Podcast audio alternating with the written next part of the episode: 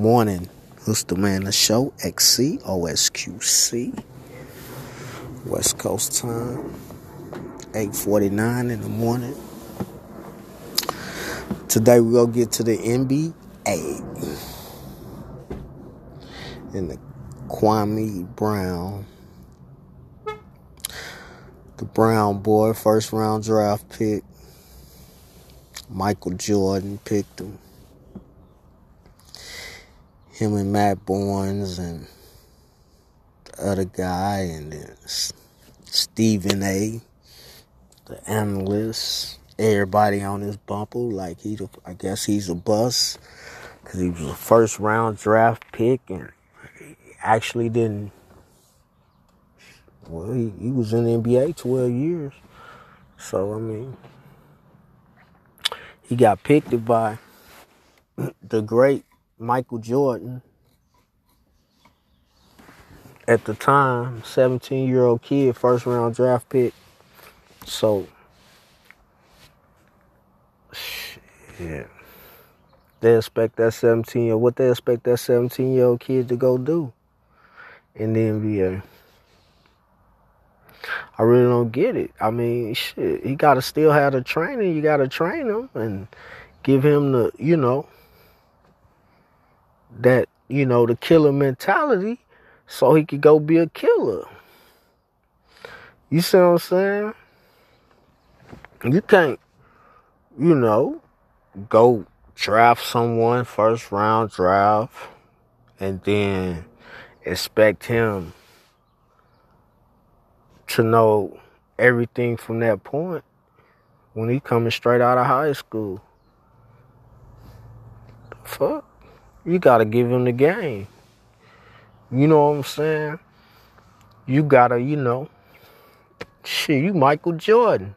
So if you drafting a motherfucker, first round draft pick, and then you just expect him to go be great like you without working with him, then man, y'all y'all got to be a damn fool from calling that boy a bust. He a bust because shit. y'all let him bust. Y'all didn't give him nothing to go. You know what I'm saying? And he actually ain't a bust. Like he said, he's a different breed. See, he wasn't that motherfucker. You could put that battery in the back. Cause I, you know, most of all them NBA players, they got a battery in their back. The stars, a lot of them, they got a battery in their back. So, you know. Yeah. So, but they already know, like, you know, a lot of them know that it's all about winning. So, long as you win, shit, you able to, you know, I guess dictate. But it's just my opinion.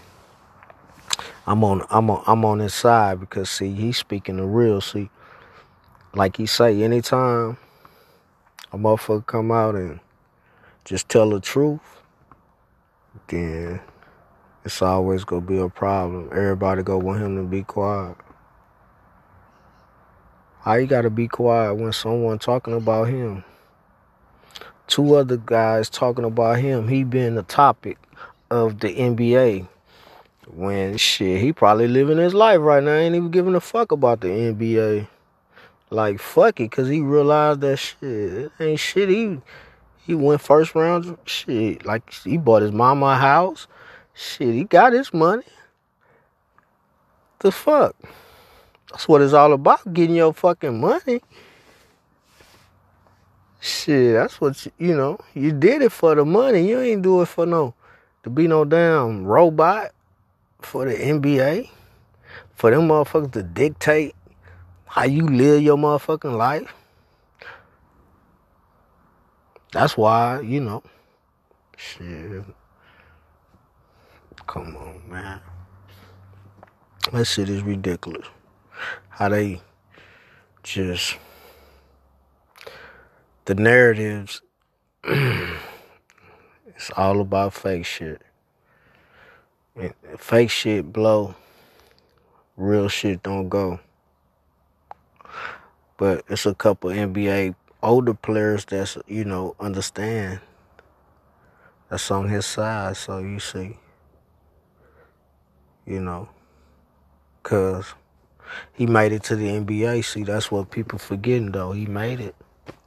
Matt Barnes, what he did in NBA. What did that other dude do in NBA? I don't really, them dudes, I don't even understand. Them dudes, like, what did they do? I, I don't really see nothing they done. To be talking about, they a bus too. Them, them, they, they buses too. Like, they ain't did shit. Like, Matt Barnes, I think he probably was on the Lakers and he might have got something by being up under somebody, on, you know, pulling somebody coattail, but he wasn't no damn factor in the NBA. So, shit.